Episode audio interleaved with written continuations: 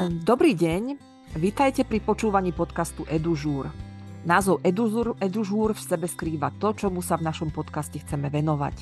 Edu ako výchova a vzdelávanie a žúr ako zástupná skratka pre hlavných aktérov vzdelávania, ktorými sú žiaci, učitelia a rodičia. Edužur pripravujeme vďaka podpore Nadačného fondu Telekom pri nadácii Pontis a v spolupráci s Komenského inštitútom. Ja som Anka Jančová, som učiteľkou a rada by som vám predstavila zaujímavé témy a ľudí, ktorí posúvajú vzdelávanie správnym smerom. S mojím dnešným hosťom budeme hovoriť o téme, ktorá ženie svet dopredu.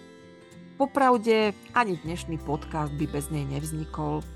Ako poeticky hovorí môj dnešný hosť, tento jav je ako rieka.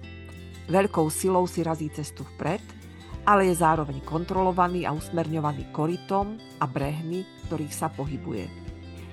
Milí priatelia, s našim dnešným hosťom, docentom Martinom Kurucom, sa budeme rozprávať o motivácii, ktorá je bez pochyby dôležitým prvkom v živote žiakov, učiteľov, ale aj rodičov.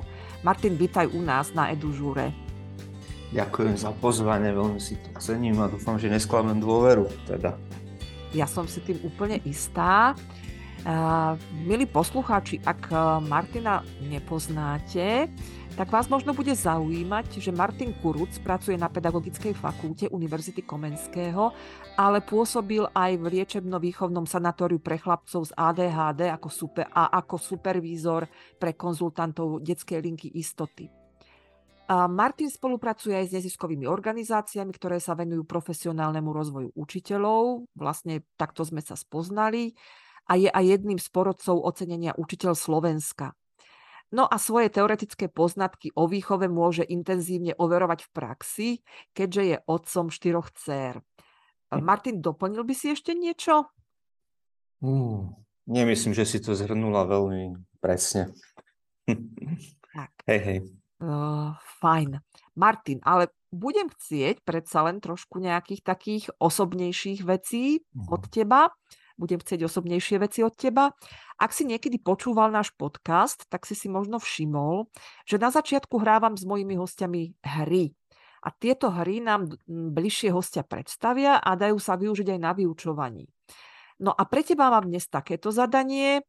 Vyber si alebo si predstav svoj zväzok kľúčov a skús nám povedať pár slov o miestach, ktoré každý z týchto kľúčov reprezentuje. Ja ti ich ukážem. Mm-hmm. Celkom taký statný zväzok. To bude na celý podcast toto. Nie, to až tak nie, ale... Ja to hovorím, to sú typické učiteľské kľúče. Mm-hmm. My sme všetci vychovávateľi a učiteľ nosili tak cez ten, tak chodili a tak štrngalo. A ja niekedy mám odčas spätne, keď nad tým premýšľam, že jak tí bachári v tých väzeniach, ale vtedy mi to vôbec tak neprišlo, som sa tak s tým nejako žil. Takže mám taký stále ako keby taký pozostatok, že nezbavujem sa s kľúčov, bo zbavujem sa ich veľmi pomaly, takže mi potom pribúdajú. Mm-hmm. Mám tam kľúče v podstate od 3 domácností. Jedna je tá naša, s manželkou, tam kde bývame, tam máme 2 kľúče. Horný a dolný zámok, potom od rodičov mojich, tam je tiež horný a dolný zámok a od druhých rodičov, teda manželkyných rodičov a tam je prvý zámok a druhý zámok. Mm-hmm. Takže to máš hneď už 6 kľúčov. A potom je tam taký štandard, ako schránka. Tam mám dokonca 3 kľúče. Vždycky zistujem, že ktorý je ten správny. Prečo máš 3 kľúče od schránky? No lebo som sa ich nezbavil. Máme takú starú schránku a keď už sa idem teraz zbavovať, tak nikdy neviem presne, že sa podobá na kľúč zase svokrovcov, tak nikdy neviem, ktorý je ten. Nespravím to v tej chvíli, keď som pri tých schránkach a že tie kľúče neodopnem a tým pádom to neviem to spätne urobiť celkom. Alebo teda neviem tomu nejakú zásadnú pozornosť v podstate. Čiže, no a potom od rodičov tam mám tiež od schránky ešte, že občas oni tým, že žijú na chalúpe už viac menej teraz na dôchodku, tak občas im chodím vyberať schránku a mne tam občas chodí tiež nejaká pošta. No a potom samozrejme také akože kľúč od bicyklárne, tam sú naše bicykle. To znamená, že máme tam 5 bicyklov, ešte na tom manželkynom ešte pracujeme trošku, takže aby ich tam bolo 6. No a od práce tu kľúče nemám, pretože v práci máme vrátničku a vrátnika, ktorí nám tie kľúče dávajú, takže... Mm-hmm. Tak to je potom dobrý zväzok, takže to je taký rodinný zväzok kľúčov. A jeden veľmi dôležitý, tu mám ešte kľúč. Moje deti chodia, tie staršie, každé na inú školu a ja tu mám, neviem koľko rodičov to na Slovensku má, hej, ale ja tu mám čip od budovy školy mojej dcery. Aha. Že ja sa viem kedykoľvek ako rodič dostať a pohybovať v budove základnej školy, kde chodí moja druhá dcera. V tej prvej to netreba, lebo tam je zase pani na office a je tam stále otvorené, takže tiež tam môžeme chodiť kedykoľvek. A toto privilegium majú všetci rodičia, že takto môžu kedykoľvek vojsť do školy? Áno, všetci majú čip od budovy. Uh-huh. A povieš nám, ktorá je to škola? Tak tá staršia, to je Narnia v Bratislave a tam teda netreba kľúč, lebo tam sa človek dostane kedykoľvek. A Montessori škola v Lamači, materská škola, súkromná materská škola so základnou školou Marie Montessori. Uh-huh. Tam chodí druhá dcera. A aj ten čip používaš? No už teraz menej. Neviem, či to bolo vplyvom covidu, že sme proste nemohli chodiť. To bolo pre nás úplne zvláštne, že sme nemali prístup do budov. Uh-huh. Také až smutné, že som mal pocit, že som stratil kontakt. Ale teraz je to skôr o tom, že tam vlastne ten čip majú aj všetky deti a ja už dceru vozím len...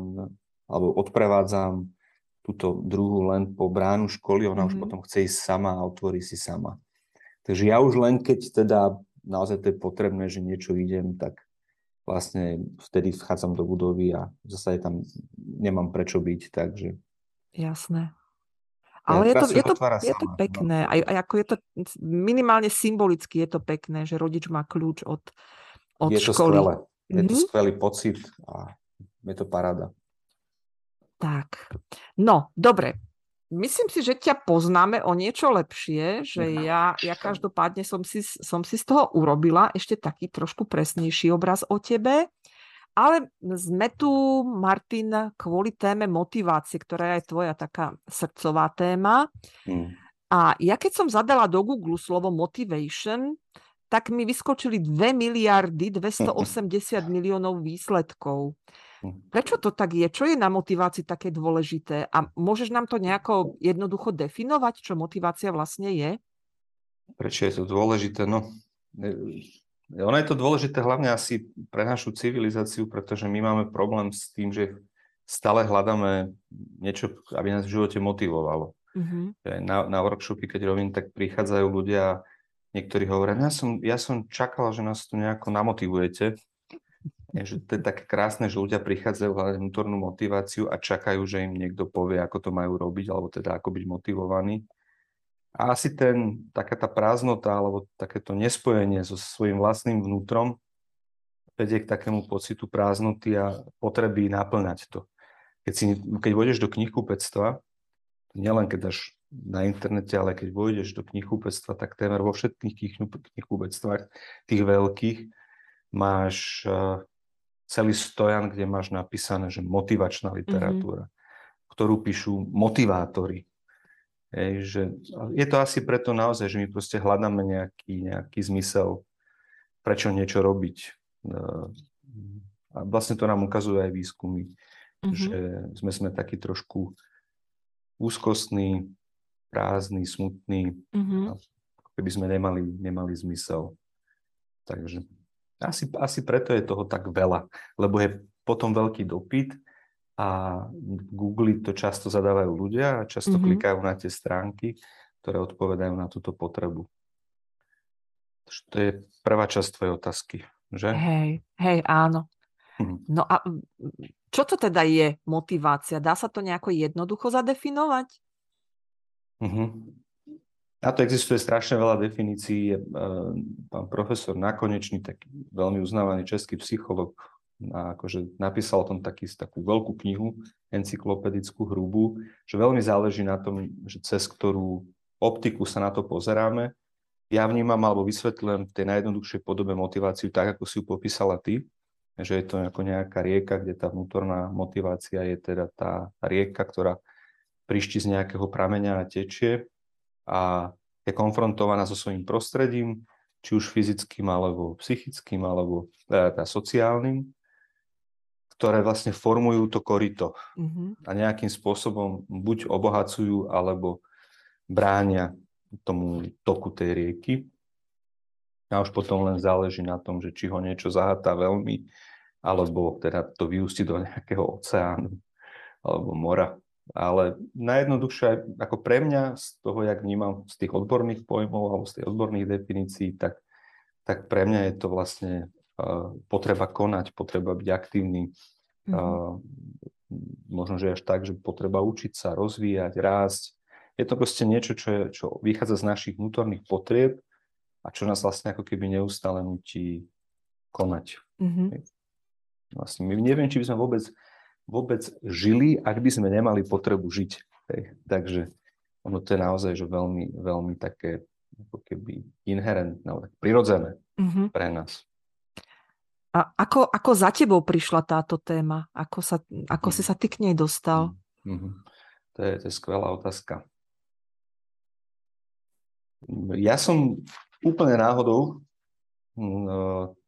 ten úplný začiatok je asi taký, že som hľadal diplomového vedúceho a mal som veľké šťastie, že ním bol nakoniec Emil Komárik, náš vedúci katedry, podľa mňa veľmi, veľmi múdry človek. Dneska som veľmi rád, že ho môžem nazvať svojim priateľom, pretože je odo mňa starší od dobrých 20-30 rokov.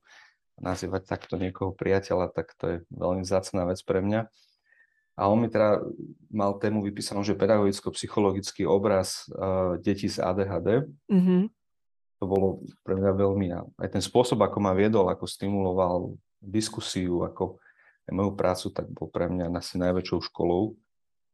A ja som nechcel ísť robiť do polepšovne, alebo veľmi som nechcel robiť s takými deťmi, že úplne, že na kraji. Napriek tomu prišla za mnou jedna kolegyňa, kamarátka teda z folklórneho sveta. Ponúkla mi takú prácu, tak som nič iné nemal, tak som to zobral. A paralelne som mal to šťastie, že teda som dostal ponuku nastúpiť na doktorandské štúdium profesorovi Zelinovi, ktorý práve riešil tému autoregulácie, sebaregulácie a bolo to výrazne spojené práve s tým prostredím, kde som ja nastupoval. A vlastne to tak ako keby sa spojilo a ja som sa začal veľa pýtať v kontexte toho prostredia polepšovne, že prečo vlastne tieto deti, ktoré tu sú a na prvý pohľad vyzerajú ako ktorékoľvek iné dieťa, tak prečo majú problém ako keby byť v živote motivované pre veci, ktoré sú im na prospech. Akože čo im bráni v tom ako keby kontrolovaní vlastného správania, chutí učiť sa. Ja veľa som tam experimentoval v tých časoch, takže asi tam to celé začalo, že som si začal klásť otázky, že prečo to vlastne tak je, ako to je.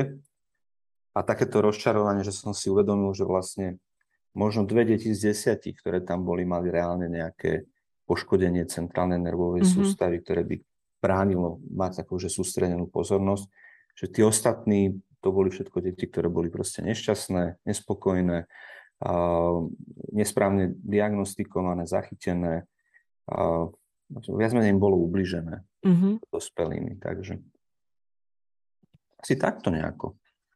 A máš pocit, že na základe toho, čo ty už vieš o motivácii dnes, že týmto deťom by sa dalo pomôcť? Že teda je niečo, čo by ich posunulo dopredu?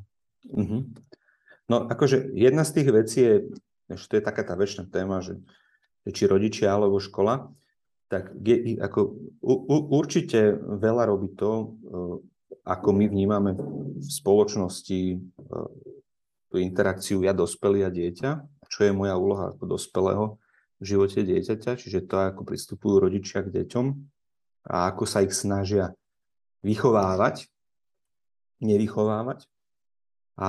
Ale je tam aj taký ten druhý rozmer, ktorý ja som tak dosť navnímal v tej polepšovni, a to bolo teda to, že aký je ten náš pohľad ako učiteľov, školy, vzdelávacieho systému, a myslím si, že veľmi veľa týchto detí produkuje alebo také tej motorického nepokoja a problémy s pozorností produkuje aj systém, ako to jeho nastavenie minimálne na prvom stupni. Že to, keď sa nerešpektuje, v podstate do veľkej miery ten systém nerešpektuje prirodzený vývin dieťaťa. Takže ak chceme od detí, aby robili veci, na ktoré potrebujú mať vyvinutý neokortex vpredu, kde sú vlastne všetky rozumové veci, a oni sa nachádzajú ešte na úrovni teda plazieho mozgu, teda je potreba, aby im dobehlo zrenie emočného vývinu, tak im v podstate ubližujeme. Nechtiac, neúmyselne, ale ubližujeme. No.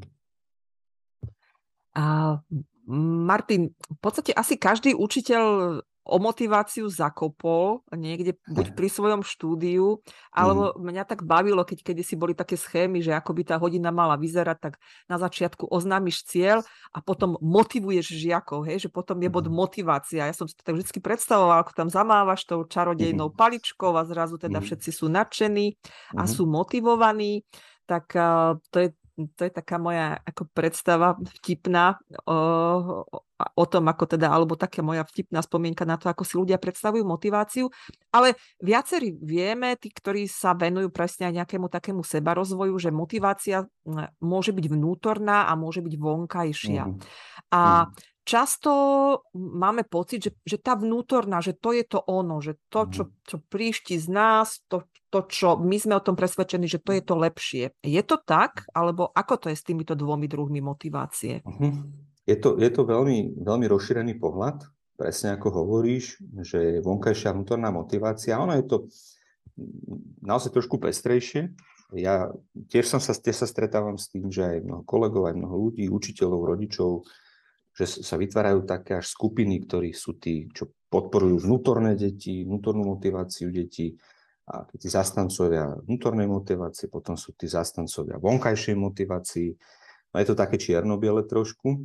Mne sa veľmi páči vlastne ten pohľad tých autorov, s ktorými ja pracujem, a to je teda Deci a Ryan z Rochester University v Amerike, a je to tá teória sebaurčenia, kde oni presne trošku iný pohľad na tú motiváciu, a to je, že existuje skôr ako keby autonómiu podporujúca motivácia a kontrolu podporujúca motivácia alebo kontrolná motivácia.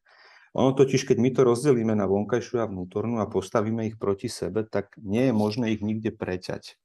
A jednoducho sú veci, ktoré sa učíme, stretávame sa s nimi a nemusia nás baviť.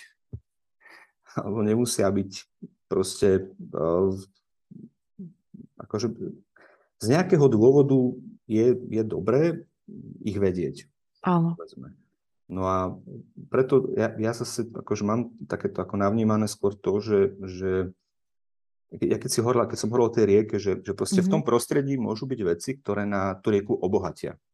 A to je tiež vonkajšia motivácia, ktorá ale teda napomáha tomu rastu dieťaťu. A je to napríklad v tom, ako nazeráme na proces učenia sa, že učiteľ, keď si dá učiteľ za cieľ, že chce naučiť deti učiť sa, áno, tak sa môže veľmi ľahko stať to, že tým, ako pristupuje k veciam na tej hodine, že sa ich snaží motivovať k učeniu sa, môže dosiahnuť presný opak. Takže volí metódy a formy, ktoré tie deti začnú brzdiť. Napríklad si povie, že chcem to trošku zdynamizovať, tak v prvom ročníku začnem dávať súťaže. Že súťaže pre malé deti sú veľmi osobné, dotýkajú sa ich sebaúcty, nedokážu to oddeliť. Áno. A v podstate to odkláňa ich vnímanie zodpovednosti za vlastné učenie sa. Začnú sa učiť pre prasiatka, pre čeličky, pre razítka. Hej, teraz som počul od jednej maminky, že pani učiteľka dáva razítka, keď dieťa nepíše pekne alebo také, že proste začne sa učiť preto, aby sa buď vyhlo tomu nepríjemnému znaku, alebo alebo získalo ten príjemný znak. Prestáva sa učiť pre samotné potešenie z učenia sa. Áno. Ale môžem robiť aj veci, ktoré napríklad budú pomáhať tomu, aby to dieťa naozaj to bralo ako svoju vlastnú vec a aby mu učenie sa aj veci, ktoré ho nebavia, dávalo zmysel. A to je zvonku motivovaná vec. Už sme v podstate možno naznačili, že čo tú motiváciu oslabuje v niektorých prípadoch, že treba práve ten prvok tej súťaže môže pre niektorých byť demotivujúci, ale asi všetkých bude zaujímať, čo posilňuje tú motiváciu teda. Hej. No, je veľmi dobré, keď učiteľ dokáže dobre rozpoznávať ako vnútorné činiteľe, vnútorné zdroje. Motivácie, to znamená, že čo pomáha tomu, aby dieťa chcelo. A jedna z takých akože dôležitých vecí, ktorá je asi najťažšia, ja som s tým nikdy nevedel pracovať a ešte stále sa učím aj ako rodič, tam je to podľa mňa ešte ťažšie pre mňa, a to je, že byť trpezlivý a vedieť to aj dávať najavo. Prejavovať trpezlivosť, čo znamená v podstate, že rešpektovať tempo. Hej. A druhá vec, ktorá je veľmi, veľmi akože dôležitá, tiež s tým mám ešte aj ja veľké problémy stále, je to aj doma, aj v práci. A to je, že chcieť a vedieť prijímať spätnú väzbu. Takže, lebo my, akože keď taký ten druhý, taká tá tretia vec je, že vedieť si robiť reflexiu. Áno. No, tomu sa až tak nebránime, lebo každý z nás si tak potichučku pre seba vie povedať, no bolo to na prd, alebo urobil som niečo nesprávne. Hej, ale... že kde si v hĺbke pre seba si to povieme, ale možno by sme to navonok nepripustili až tak radi. Hej, ale je naozaj niečo trošičku iné a veľmi formatívne, keď aj pre nás je to dobre, keď vlastne dostávame tú spätnú väzbu smerom zvonku od detí. Ale treba zase, že je dobre tie deti k tomu viesť, aby tá spätná väzba bola akože zmysluplná. Otvoriť sa mentorovi na hodine, hej, proste naozaj, že nahrať si niektorú z hodín, ak sa dá, a pozrieť sa na seba, čiže naozaj byť otvorený, pýtať si a chcieť spätnú väzbu. To sú také tri veci a neustále si robiť reflexiu toho, čo robím, a keď napríklad chystám aktivity na hodinu, tak je veľmi dobré, keď ich nastavujem, vyberám úlohy, vyberám pracovné listy, zvažujem, čo na ktorej hodine ako spravím, tak mať na pamäti stále, že kto mi tam sedí v tej triede. Takže jedna z tých prvých úloh, čo by učiteľ mal robiť, nie je až tak veľmi, že namotivovať dieťa, mať pripravenú peknú hodinu, ale vlastne vytvoriť priestor deťom, aby sa mohli prejaviť, aby sa nebali so mnou hovoriť, dávať mi najavo, čo si myslia, ako to myslia, a aby som ich poznal. A myslím si, že to dokáže urobiť aj minimálne na prvom stupni učiteľ, ktorý má 25 detí, ako keby navnímať tú triedu a potom vlastne vyberať tie úlohy, nastavovať to vyučovanie tak, aby vnímal, že teda tá úloha môže mať potenciál motivovať. To zadanie môže mať potenciál motivovať a neustále premýšľať nad tým, ako nastavovať podmienky v tej triede tak, aby sa deti učili, aby sa chceli učiť. Nie tlačiť ich do učenia, ale že čo môžem nastaviť, spraviť, ako môžem urobiť tie úlohy tak, aby ich bavili. A potom ďalšia, že priamo na hodine sa ich pýtať, že ako ste vnímali túto úlohu. Keď vidím, sa to zadrhne, tak sa pýtať, že tak v čom vidíš problém, čo by sa s tým dalo urobiť. Hej. On ma to nebaví, nechce sa mi to, OK, tak keď dieťa povie, že sa mu to nechce, tak je to vždy príležitosť baviť sa o prekonávaní prekážok. Že je tam veľmi veľa spôsobov, ako do v tej chvíli nezaseknúť. No a podľa mňa veľmi dôležitá je ako keby, že aktuálnosť tých vecí, ktoré riešime. Že napríklad vytvárať priestor, aby deti prinášali nejaký svoj vhľad, nejaké témy, ktoré ich zaujímajú. Čiže prepájať to s ich ako keby bežným životom, aby vlastne tá realita triedy nebola utrhnutá od toho, čo žijú v bežnom živote. Toto sú také veľké témy, zvlášť teda tá spätná väzba a tá debata o tom všetkom, že teda prečo to prebieha, tak ako to prebieha. Otázka je, že či sme na to my učitelia dostatočne pripravení a pripravovaní s týmto pracovať, lebo ono spraviť to citlivo a spraviť to efektívne, to je naozaj veľké umenie. A treba na to veľké skúsenosti a čas, aby to človek nejakým spôsobom spracoval. A s každou triedou sa to mení, s každým žiakom sa to mení, takže preto je to asi také, ešte nikto nevynašiel nič zázračné, špeciálne, čo by fungovalo na každého žiaka. Ty si to už, Martin, tak v podstate načal, že aj tým teraz, keď si hovoril o tom, že nechať deti robiť to, čo ich baví, alebo pýtať sa na to, čo ich nejakým spôsobom nadchýna, že každý človek má v zásade 3 psychické potreby. A má potrebu kompetencie, autonómie a vzťahovosti.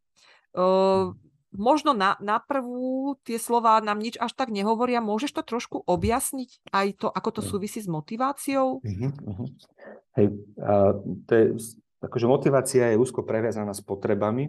Ja to poviem tak úplne jednoduchý príklad, že proste keď pocítime hlad, tak sa dostaví potreba nájsť sa a to nás donúti postaviť sa a ísť si zobrať jesť. Čiže aj malé dieťa, keď pocíti smäd, tak začne pozerať a začne si pýtať, hej, povie, som smedné, som hladné. Čiže aj motivácia je priamo spojená s takýmito vecami. Čo je pozorované, tam sa trošku ako keby odkláňa od tej známej Maslovovej pyramídy, niektoré tie prístupy, kde teda Maslov hovoril, že je dôležité nápravy boli uspokojené nižšie potreby, až potom teda môžu byť uspokojené tie vyššie, ktoré sú viac psychické. To, čo je pozoruhodné, už napríklad Maria Montessori poukazuje na to, že mnoho detí dokáže nevnímať svoje fyzické potreby a napriek tomu sa úplne že hlboko učiť. To je veľmi spojené s pojmom flow zase, takým zvláštnym stavom vedomia alebo psychiky. No a tie tri potreby, ktoré popísali práve títo autori Deci a Ryan, dneska je to už ako keby akceptované vo svete psychológie, minimálne vo svete psychológií, tak je presne ako, že tam motivácia je silne prepojená s 3 kľúčovými potrebami. A to je teda cítiť sa, byť súčasťou tímu. A to je vlastne potreba byť vo vzťahoch. A niektorí si to vysvetľujú, aj učitelia a rodičia, tak, že vytvárať bezpečné prostredie a dávať deťom akože neustále ich chváliť, alebo im akože dávať najavo, že čokoľvek dokážeš a čokoľvek môžeš, keď chceš. A tá potreba vzťahovosti nie je o tom, že my deťom niečo dávame, ale je o vzájomnosti. A ono sa niekedy tak prekladá tiež, že nielen že vzťahovosti, ale aj že prináležania. Je to uvedomovanie si, že niekam patrím a som právoplatným, plnohodnotným členom nejakej skupiny, partie, triedy, rodiny. Že som súčasťou, patrím sem, som v tíme. To je taká tá prvá potreba. Druhá je, že teda autonómia, to je tiež taká veľmi silná potreba. Tá vzťahovosť je taká až taká dedičná, že my, niektorí tí ľudia hovoria, že my sme prežili vďaka objímaniu, že tú dobu ľadovú sme prežili preto, lebo sme sa jednoducho k sebe túlili, takže niečo to do seba má teda. A potom je tá potreba autonómie, taká tiež veľmi silná potreba, to je taký, že pocit, kedy dieťa si uvedomuje, že má možnosť sa rozhodnúť. Že ono asi najsilnejšie to vidíme, keď dieťa ovládne pohyb a reč a začne nám teda dávať najavo, čo chce a čo potrebuje. A my to krásne nazveme, že to je obdobie vzdoru. A čo je vlastne pekné, že väčšinou teda s týmto obdobím začína aj silná potreba pomáhať. Že tá potreba autonómie je veľmi silne spojená s tou potrebou vzťahovosti. Že deti vlastne nechcú nám robiť naprieky, oni nám len chcú začať pomáhať, akorát to robia tak, ako my neočakávame. Čiže oni nám niekedy proste nerozumejú, čo od nich chceme a preto tie veci neurobia. Alebo potom my teda ešte nerešpektujeme to, že, jak pekne hovorí sa v angličtine, že not yet, sa ešte necítim pripravený to robiť a rozhodol som sa teda, že teraz nebudem spolupracovať. Tá potreba autonómie je to vedomie, že ja sa môžem sám rozhodnúť, spraviť niečo, nespraviť. A uvedomujem si, že si môžem rozhodnúť byť v tomto vzťahu alebo nebyť v tomto vzťahu. Taký pekný príbeh uvádza sa, že ja mám tiež takého kamaráta jedného, ktorý vždycky bol taký, že introvertnejší, zároveň dokázal držať partiu, on miluje prírodu, les, on je schopný na týždeň odísť do lesa, byť v lese len tak počirakom, či prší, neprší, byť tam, valať sa tam v tráve, chodiť, brodiť. A zároveň má rodinu. Zároveň vie, že sa môže vrátiť, oni to o ňom vedia.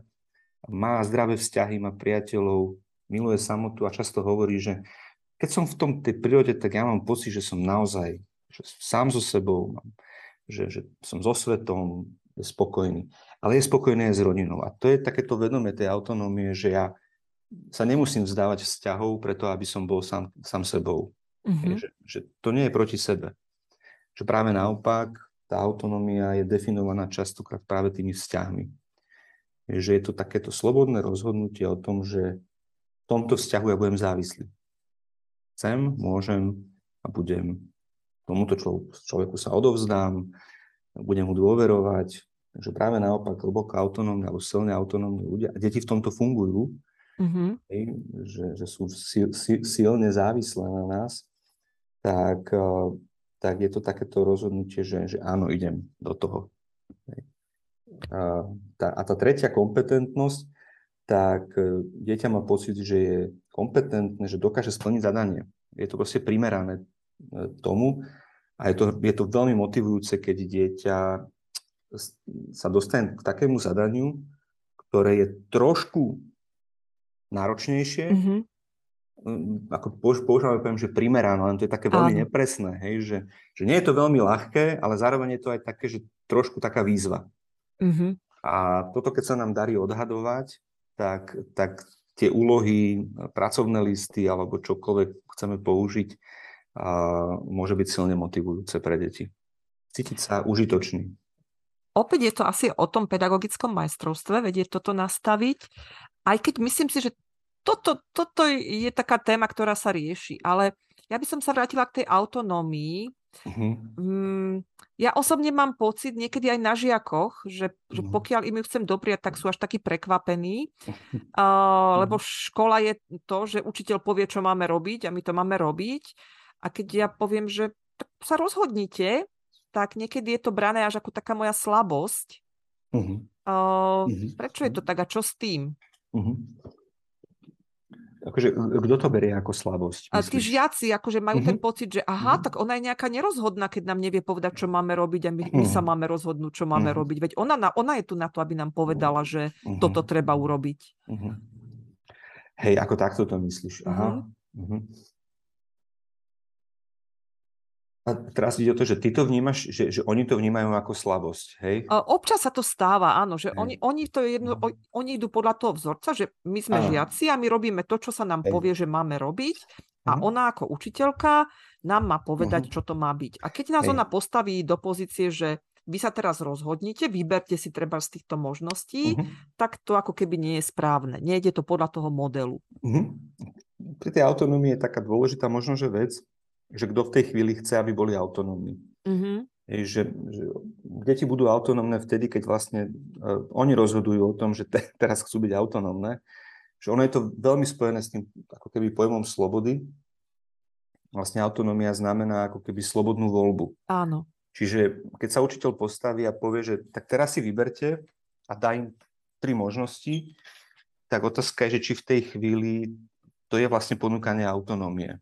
Mm-hmm. Že iné niečo je, keď dieťa príde, že no, pani učiteľka, my by sme možno, že dneska chceli, ty si angličtinárka, tak napríklad, a myslím, že to je tiež príklad, ktorý si ty písala raz, že my by sme sa chceli baviť dneska o Grete. Mm-hmm. Áno. O tom dievčati, ktoré teda dobíja svet témou globálneho oteplovania. Áno. A teraz povieme, teraz ten učiteľ na dveste povie, dobre, ale ja mám dneska pre vás pripravené niečo iné. Hej, tak tú Gretu si nechajme na budúce a toto je ako keby takéto, že ja môžem v tej chvíli vyjednávať s tými deťmi a dať im pocit, že áno, oceňujem to, že tú tému prinášajú a môžem sa s nimi dohodnúť, že dobre, tak teraz tú Gretu nedám a dám tú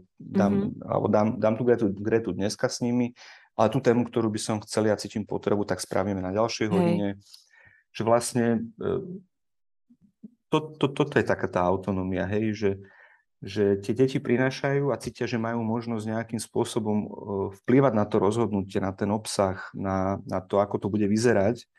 Zároveň to neznamená, a to niekedy tak býva chápané aj učiteľmi, že máme vo všetkom vyhovieť deťom. Vôbec nie. Práve to je to, čo sa snažím povedať, že nie každá vonkajšia motivácia je zlá. A to je presne to, že my môžeme robiť dohody. A naučiť sa robiť dohody, tak to je vlastne kľúčová zručnosť do života, že ja dokážem z toho prostredia, z prekážok, z problémov neuveriteľne obohatiť svoj život. Ale to ale musím vnímať problémy v tom svete školy, povedzme chyby, ako výzvy, áno, nie ako problém, ktorý treba obísť, mm-hmm, alebo ktorý je zlý. Čiže a ešte taká dôležitá vec pre možno pre tie učiteľky, ktoré sú na prvom stupni, že čím mladšie deti, tak pre ne môže byť ťažké sa rozhodovať. Mm-hmm. Že tamto má presne opačný efekt. Áno, to niekedy, ja som zažila takú situáciu v obchode, že mamina postavila dieťa pred 50 jogurtov a chcela po ňom, aby si vybralo, tak myslím si, že to je úplne nemožné pre to dieťa, že naozaj sa ocitá v hroznej situácii. Hej. Dobre, ale ja by som sa... Ty si učiteľ, vysokoškolský učiteľ, uh-huh, a vo svojej habilitačnej práci si sa venoval motivácii učiť sa u študentov predprimárnej a primárnej pedagogiky. Áno. Tak ako to vyzerá s motiváciou budúcich učiteľiek a učiteľov v škôlke a v škole základnej na prvom stupni? Uh-huh. No, my sme to ešte mali také trošku vyšpecifikované a to bolo, že my sme sledovali motiváciu k učeniu sa matematiky, uh-huh, prírodovedy a technického vzdelávania. Uh-huh. To sú také tri oblasti. No a tá najnižšia akože vnútorná motivácia bola pri matematike. A kolegyňa profesorka Žilková už niekoľko rokov skúma mieru úzkosti u študentov a tá je takisto veľmi vysoká. No a ja už aj v tej práci v podstate píšem, že to je hrozne alarmujúce, keď vlastne budúce učiteľky, ktoré sú na prvom stupni, alebo aj škôlke, a majú tak silnú obavu, alebo taký silný odstup napríklad od matematiky, alebo od prírodovedných predmetov, je to nebolo až tak alarmujúce. A prišli ste na to, prečo to tak je? No, je to proste o tom, ako sa tá matematika učí. Mm-hmm. Hej, aj to, že možno, že naozaj je dobré začať veľmi intenzívne premýšľať o tom, že ak chceme učiť tie veci tak, ako ich učíme, takže či je možno, že dobré si nevybrať trošku inú cestu. To, čo robíme na Slovensku, je to, že my ten tlak na písanie, čítanie a počítanie, na tie zručnosti, tlačíme smerom dole. Áno. Príprava predškolákov v poslednom roku, aby sa pripravili na školu, na to, že sa budú učiť čítať, písať, počítať. Mm-hmm. Bohužiaľ, dostupné výskumy už zhruba od 70. rokov a potvrdzuje sa to neustále, nám hovoria o tom, že proste ak to chceme učiť cez kognitívny, teda cez neokortex, cez kognitívne zručnosti, tak musíme počkať, kým dozrejú. Mm-hmm. Čiže ten ideálny vek by mal byť okolo 8-9 roku života. Dovtedy je dôležité dať deťom veľký priestor, aby tie veci dozreli, aby neurologicky dozreli, motoricky dozreli a skôr sa s tou matematikou a písmenami, číslami, textom hrali. Potom je iná cesta a to je naozaj, že prekopať si tú didaktiku a pozrieť sa, že prečo napríklad v niektorých školách, ktoré nazývame alternatívne, sa deti dokážu naučiť ako štvoročné čítať a písať. Je, že ako to teda robia? Je to, väčšinou to je preto, lebo na týchto školách sa rešpektuje ten emocionálny vývin tých detí. Mm-hmm. Že naozaj, že nie sú tlačené, neopravuje sa tvár písmenok, využíva sa napríklad kartičky so šmeglovým papierom, kde deti si prechádzajú celou rukou veľké písmená, netlačí sa na správne držanie pera, áno, neposilňuje sa krč v ruke, pretože písmo začína od ramena. Mm-hmm. Skôr sa zaoberáme veľkými témami, ako prepojenými, nejdeme po jednotlivých malých celkoch. Mm-hmm. Čiže deti začínajú sa učiť písmo skôr tak, že tému písmo sa im ukáže, aké sú druhy písma, čo to je kaligrafia, majú možnosť si podržať husie brko, vyskúšať si kresliť, písať. A ja teda mám 4 deti, že není to úplne relevantné celkom, ako výskumník sa trošku búrim, ale môžem povedať, že keď som sa pozrel do zošita tej staršej, keď bola prváčka, druháčka, tak som sa zlákol, že pre pána kráľa, že a to teda v Narnii majú nespojité písmo, tak som tak sám zapochyboval, ano, že či to bola dobrá voľba, teda nechať je nespojité písmo. Môžem povedať, že dneska je siedmačka nádherne píše a vyskúšala si, experimentovala s tým písmom, tým, že sme jej to dovolili, mala možnosť, tak si s tým ako experimentuje. A to isté robí aj druhá dcera, ktorá je v Montessori, kde teda sa učia písané písmo, ale neopravuje sa. Tvári písma sa neopravujú, deti sú povzbudzované k tomu, aby si písali. A presne je teraz piatačka a už dokážem po nej prečítať veci. A pekne vlastne vidno, že jak dozrieva, jak sa to písmo ukladá a proste myslím si, že vôbec nevadí, že je nikto neopravoval červeným, zeleným, fialovým, akýmkoľvek iným tvar písma v prvom ročníku, ani jednej. Takže... Možno je tam v nás taký ten prehnaný strach, že a čo keď to takto nedopadne? Hej. No, to je častokrát tá bariéra. Pre nás akože najviac sa potýkam akože práve s tým vysvetľovaním tej autonómie a vlastne... Keď chceme budovať v triede akože prostredie dôvery, tak to nemôžeme robiť cez to, že vyvolávame strach. Lebo tam, kde je strach, nie je dôvera. Proste, ak sa nás niekto bojí, tak nám nemôže dôverovať. A ja tú autonómiu niekedy vysvetľujem cez taký príklad mojej dcery, že raz sme išli, lebo mala 7 rokov, tá najstaršia, šli sme domov a ona už nejaký týždeň, dva riešila to, že by chcela vyskúšať odomknúť dvere na byte. A nám drhol kľúč, tak ja som to vždycky nejako vedel tak akože odlákať tú pozornosť a tak. A proste raz z nejakého dôvodu proste to nedokázala opustiť a tlačila na mňa a ušli z obchodu a ja som samozrejme, že týždeň predtým vybuchol kľúče a stalo nás, bolo to v nedeľu, bolo to cez Veľkú noc, takže nás to stalo 50 €, to bolo to, čo som videl. A čím viac ja som jej akože od toho odhováral a využíval všetky svoje zručnosti komunikačné na to, aby som ju presvedčil, tak v nej rástol hnev a bola nespokojná, dávala mi to najavo. A ja som teda akože tiež v sebe riešil v tej chvíli, že to nemôže toto ku mne dovolovať a proste nejako... A vlastne som išiel od tej témy toho, že ona si chce vyskúšať otvorenie tých dverí. Nikde som sa potom zasekol a som si povedal, že tak budem k nej akože otvorený a povedal som jej, že vieš, Anička, že ja mám strach, že zlomíš kľúč. A už toto bolo veľmi dôležité, že ja som jej povedal, že vlastne prečo robím to, čo robím. A náš rozhovor sa zmenil na to, že teda ako to spravíme, aby ja som sa menej bala, ona si to mohla vyskúšať. A dopadlo to samozrejme tak, že sme sa dohodli a ona išla hore a otvorila dvere na prvýkrát a najbližšie 3 roky si to už nepýtala. Proste, vidíš to. Bola spokojná, ale tam išlo to, že ona to v tej chvíli sa cítila pripravená si to vyskúšať a len sme sa dohodli teda, že ako to bude. Bola zvedavá, čo tiež vnútorný činiteľ, strašne ju to zaujímalo. Ako to teda funguje, ja chcela si to vyskúšať. Takže s týmto všetkým tá autonómia nejako akože súvisí, je to veľmi spojené s takým tým rešpektom k tomu druhému človeku. A k tomu, že jednoducho niekedy možno to dieťa vie naozaj lepšie, na čo je pripravené ako my. Áno, asi to vnútorne cíti. A mne sa v tom páčil ten moment, že teda ste došli nakoniec k tej otvorenej komunikácii a k tomu, že niekedy je fakt najjednoduchšie povedať to, ten skutočný dôvod. A z nejakých príčin to často nerobíme, že teda presne hľadáme všelijaké manévre, ako to odpútať niekde inde a pritom niekedy najjednoduchšie je povedať veci priamo aj tým deťom a pochopia to. A zvlášť, keď sú v tom tie pocity. Tak to je fajn. A toto bolo o motivácii detí v podstate, alebo o motivácii detí v škole a vďaka tvojim deťom aj teda medzi rodičmi a deťmi. Často sa však dnes aj u nás hovorí o motivácii učiteľov, o tom, že teda oni strácajú ten zápal.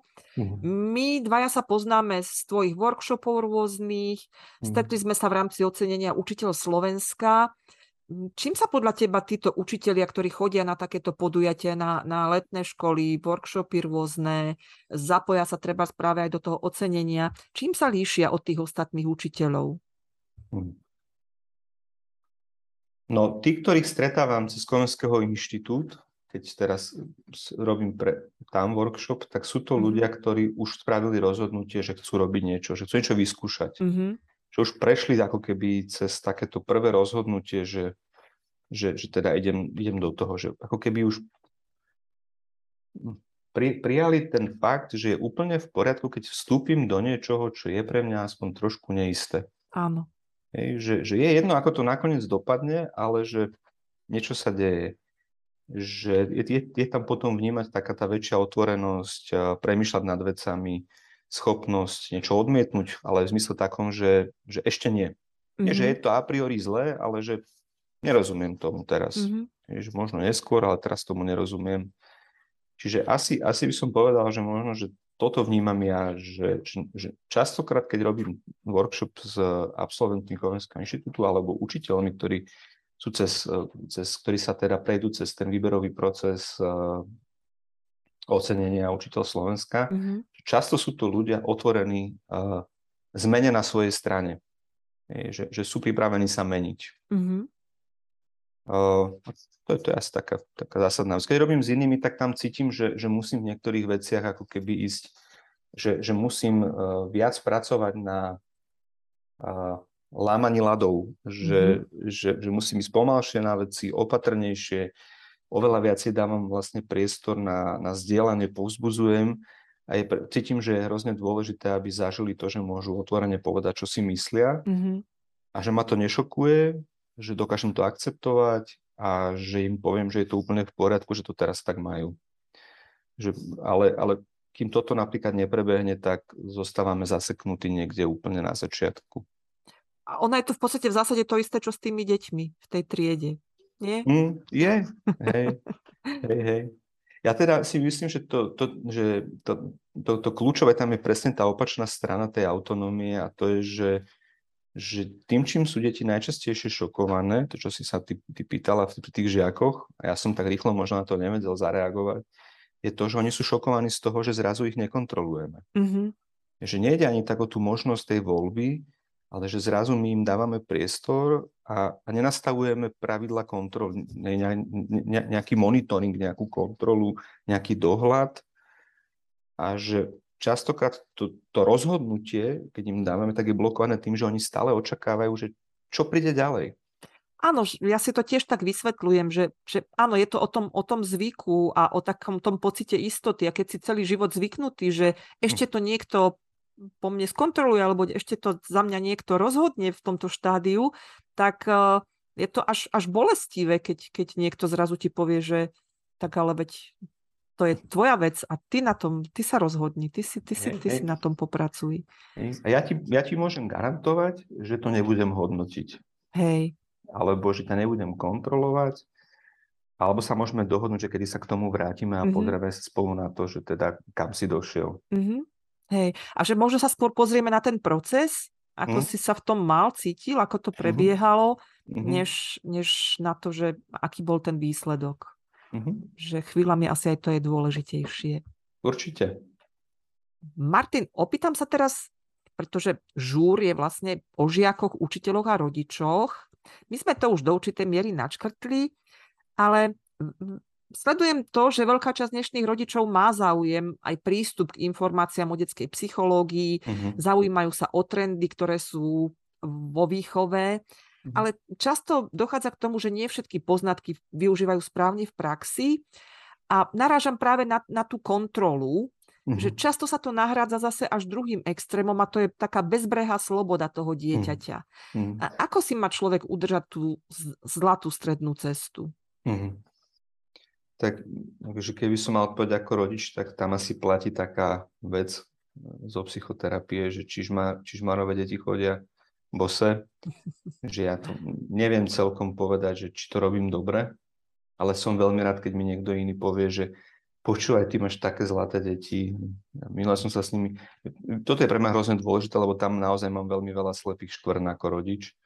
Že keď niekto hovorí, že aké mám šikovné, alebo dobré, alebo tak, že sme naučení chváliť, tak si hovorím, dobre, tak OK, keď ich druhí vnímajú ako v poriadku, tak asi to je naozaj v poriadku. A sa na druhej strane, keď mi niekto povie, že počúva, niečo sa s tou Aničkou deje zo školy, tak ja to veľmi oceňujem. Lebo my naozaj niektoré veci nevidíme. No a čo sa týka, prečo to je, no ja mám teda pocit, tiež som to v nejakej knižke čítal, že nie je to úplne, že nejaká moja múdrosť, ale že naši rodičia chodili v nejakých topánkach, ktoré boli nejako ušité vo svojich rodinách, tie, ich rodičia takisto v nejakých topánkach a my takisto, ako keby tie topánky máme od tých našich rodičov nejako ušité a keď sa tí rodičia rozhodnú, že teda tie topánky ich moc tlačia, bolia a nechcú to robiť ako ich rodičia, tak oni, keď ich vizujú, tak stoja bosí. Mm-hmm. Hej, a to vôbec nie je ľahká situácia. A myslím si, že je to, čo sa niekedy možno deje, to súvisí presne s tým strachom, ako keby príjmať spätnú väzbu, čo nie je hodnotenie. Spätná väzba je naozaj, že skús sa pozrieť sem. Áno. Hej, je niečo iné dostať dobré topánky a niečo iné si tie topánky akože šiť priamo na nohách. Hej, pre mňa tam je, keby pracujem s rodičmi, tak veľmi dôležitý ten úmysel. Hej, že či ho, hej, a potom je tam hrozne dôležité, aby teda nepracovali s knižkami len, ale naozaj, aby začali pracovať buď s nejakým kaučom, mentorom, alebo kľudne aj s terapeutom, ktorý ich prevede tou zmenou, kde si budú vedieť dobre vlastne popísať svoje motívy, prečo to chcú robiť inač. Aby potom teda sa nestalo to, že dávajú svojim deťom detstvo, po ktorom túžili, nemali a cesto si naplňajú svoje skryté túžby. Takže... Ale ešte by som chcel možno povedať takú inú vec, bo mne sa zdá, že týchto rodičov napokon nie je až tak veľa, že mám pocit, že skôr je viac tých rodičov, ktorí majú na Slovensku veľký problém balancovať svoj súkromný život a pracovný život. Mm-hmm.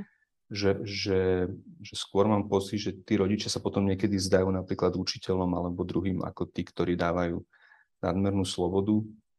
Ale mám pocit, že tu ide naozaj o to, že oni proste naozaj sa snažia vybalancovať ten súkromný život a proste na niektoré veci nemajú kapacitu. A tu je znova veľmi dôležitý spôsob, ako im dáme spätnú väzbu, že niečo sa deje a treba niečo zmeniť. Tam je obrovská úloha školy.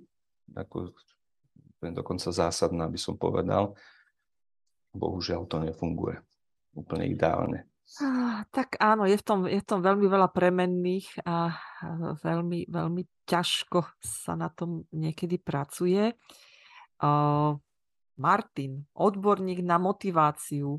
Ty si to tu v podstate už aj párkrát, a ja to mám veľmi rada, že ty teda uvádzaš svoje céry ako také príklady toho, že to ilustruješ na nich. Je to veľmi pekné a funguje to, lebo človek si to aj zapamätá, aj naozaj je to veľmi také ľudské. Ako teda sa ti darí, to už sme možno trošku aj počuli, naznačil si, využívať tie svoje teoretické alebo vedecké poznatky v tom rodičovstve, ale v podstate aj voči sebe, ako na svoj vlastný sebarozvoj. Využívaš to, čo vieš o motivácii, aby si sa ty posúval ďalej? No, snažím sa. No, my sme asi presne s manželkou ten typ takých tých rodičov, že sme sa rozhodli vyzuť topánky a mysleli sme si na začiatku, že super a paráda a teda fakt to bolí, keď to tak človek šije na tých topánkach a niekedy si hovorím, keďže že učím študentov tu na fakulte a mám nejaké názory, niečo prezentujem, niečo robím, tak vždycky si hovorím, keď som napálený a mám so sebou dceru nejakú a nabiehajú mi nejaké myšlienky, tak sa hovorím, Martin, teraz si predstav, že niekde z boku na teba pozerá tvoja študentka, ty tu ideš svojej dcere viesť nejakú kázeň, takže akože určite, ale je to hrozne ťažké, no, ako rodič, akože teóriu preniesť, akože myslím si, že to je presne, jak som povedal, že je veľmi... Myslím si, že je veľmi neefektívne, ak si niekto myslí, že si niečo prečíta a naučí sa byť dobrým rodičom. Proste, bo my pozeráme na veci svojou optikou. A ty sa pýtala tiež, že prečo možno, že niektoré veci, že prečo si učitelia volia niečo, alebo aj rodičia, tak jednoducho my niečo preferujeme, niečomu veríme, sme o niečom presvedčení, no tak podľa toho si vyberáme aj to, čo čítame a čomu veríme. A preto je, a ja si stále uvedomujem, že je extrémne dôležité proste aj v práci, aj doma, ako keby, že pýtať si tú spätnú väzbu. Čo považujem ja za veľmi pekné, to, že najkrajšie ju dávajú malé deti. Lebo oni dokážu krásne zrkadliť to naše správanie, čo je súčasťou toho emočného vývinu, kde oni proste strašne odpozerávajú a nasávajú ako špongy a je to hrozne komické a oslobodzujúce, keď vidíš, ako dieťa v nejakej situácii napodobňuje tvoje správanie. Takže to je naozaj také dobré zrkadlo. Takže myslím si, že pre mňa to stále ako keby zostáva tak, že chcieť, pýtať si a byť schopný a trénovať to neustále spätnú väzbu a pýtať si ju. Že potrebujem počuť, čo si myslíš, čo chceš, ako to vidíš, čo si myslíš. Keď mi dcera povie, že táto fakt správal si sa ako kúra, to je taký pojem u nás, že sa človek hnevá, ako my pracujeme s presvedčením, že my neočakávame od detí dobré správanie. To proste berieme, že proste je úplne normálne, vzhľadom na to, že dieťa je emočne nezrelé, že v niektorých situáciách sa proste správa nezrelo. Áno. To neznamená, že mu nebudú tam spätnú väzbu, ale nemá to zmysel robiť to v situácii, keď je v tej emocii. Jasné. No a my na to potom požívame také, že teraz si sa správal ako činčila, že akože väčšie, a teraz sa správaš ako kúra. A je super, keď ste nahnevaní a príde k vám štvoročné dieťa, to je tá tretia Anuška, tatinko, a tak už zamračený s ohňom a pohádka, tatinko, nebuď ako kúra. Že to je skvelé proste. No a keď si sa tomu človek otvorí, tak môže prežiť veľmi pekný čas s deťmi, ktoré sa nachádzajú v období vzdoru. A občas dosť dlho sa v ňom nachádzajú. Jasné. Martin, ja by som to týmto uzavrela. Ja ti za to veľmi pekne ďakujem, za tú takú tvoju otvorenosť, autenticitu, za to, že naozaj sa netvári, že niečo iné je tá veda, niečo iné je reálny život, ale že to veľmi pekne prepájaš a hovoríš aj o tých plusoch, aj o tých mínusoch, ktoré to prináša. Takže veľká vďaka za toto dnešné rozprávanie. Milí poslucháči, o motivácii sme dnes hovorili s docentom Martinom Kurucom z Pedagogickej fakulty Univerzity Komenského. Ďakujeme, že ste si vypočuli aj tento diel podcastu Edužur. Želáme vám veľa odvahy, motivácie a slobodnej mysle. Ďakujeme Nadačnému fondu Telekom pri nadácii Pontis, vďaka ktorému tento podcast vznikol. A na ďalší Edužur s vami sa teší Anka Jančová.